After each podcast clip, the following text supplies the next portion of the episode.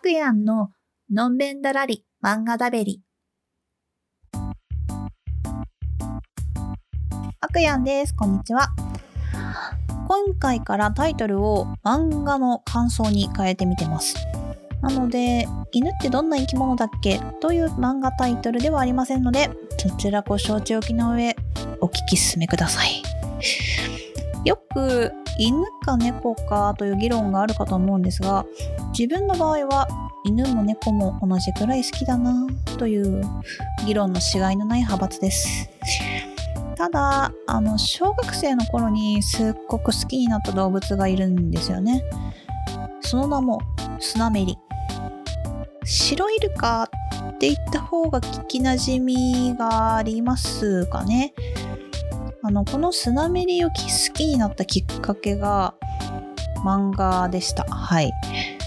タイトルはね、全くわかんないんですよね。いや、小学生の頃に読んだんですけど、その、小学生当時も、ものすごい勢いで漫画を読み潰してて、あの、祖父母の家がね、近い東京なんですけど、東京にあって、まあ、ちょいちょい行ってたんですけど、まあ、甘やかしてくれていまして、家に遊びに行くと、好きなだけね、漫画の雑誌をね、買ってもらっちゃってたんですよ。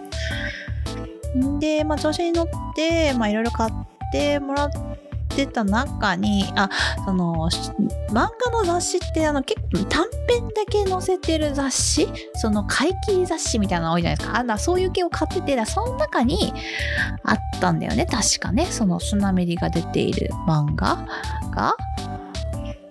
いや、そのね、その少女漫画か、少女漫画に入ってて、でその漫画に出てくるスナメリの絵を見てすごく好きになっちゃったんですよね。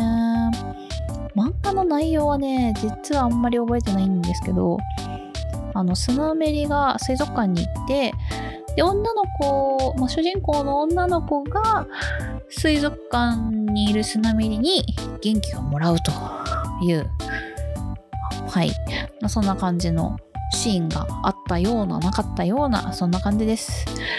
まあ、その漫画でスナメリという存在を知ってから、当時は全然インターネットで検索なんてこともできなかったんで、またその図書館行って調べたりしながら、スナメリのイラストを自分で描いたり、スナメリのグッズを作ったりしてましたね、自分でね。うん。好きになるとハマるタイプなのはこの頃から変わってないなって今気づきました。はい。あそうこうしてたら、その、ハマって好きになってから数年後ぐらいに、八景島シーパラダイスという、まあ、神奈川県にある水族館の CM ですね。そこに、まあ、スナメリか、まあ、白イルカという名前で出てくるようになって、その CM をね、まあ見た、初めて見た時テレビの前でね、叫びましたよね。え？っつって、なんで？って 思うよ。だって、自分の好きなアイドルがいきなりテレビで見れるんだよ。その、推しがね、もうなんか目の前に出てきたようなものなんで、まあ叫ぶよね。推しが出てくる時に叫ぶっていうのも今と変わってないんじゃん？うん。自分の成長にちょっと不安を感じてきましたね。はい。そんなわけで、えーと、自分は圧倒的スナメリ派として育ってきたので、犬も猫も平等に好きという結論になるわけです。ちなみに今は実家には弟が連れてきたウサギがいます。たまにね、写真とか動画送ってきてくれるんですけど、かわいいね。ウサギもいいね。うん。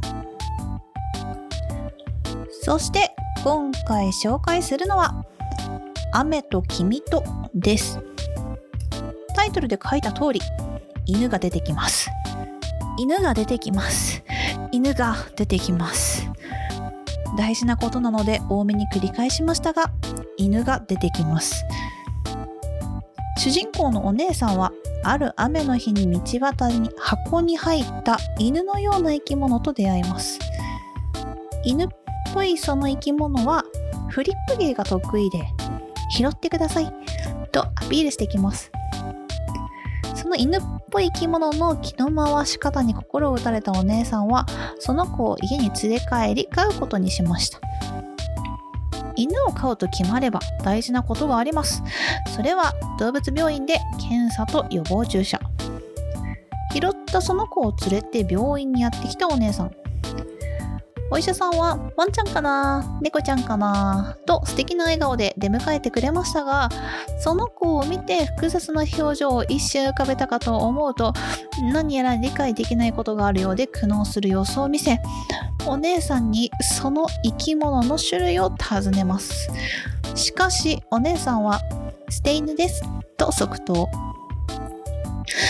おそらくお医者さんは私たち読者と同じようにきっと犬ではない別のある生き物に見えているのではないでしょうか。その苦悩する様子よくわかります。飼い主さんに犬ですと断言された以上納得するしかありません。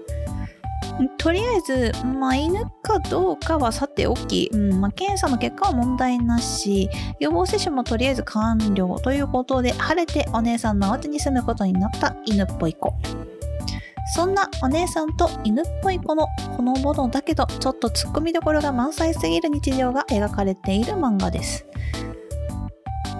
この漫画今年の3月1日に1巻が発売されたばっかりでして Twitter で1話がお試しで流れてきてすぐ予約しましたね犬っぽい子がね可愛いんですよ独特のねこのフリップ芸と相まってねあの、フリップ芸というと個人的には大好きなランマ2分の1のランマのパンダのお父さんがねいますよねそれがその動物とフリップの組み合わせの第一人者なんじゃないかなと思うんですけどまあそのパンダに引かず劣らずなフリップ芸を見せてくれますよ犬っぽい子が。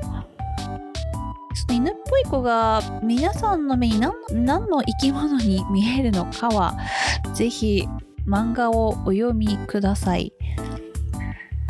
作者の二階堂光さんのツイッターに行くとお試し読みができるのでおすすめです。しかし、なぜあの子は自分のことを犬と言い張っているのかがちょっとよくわからないんですよね。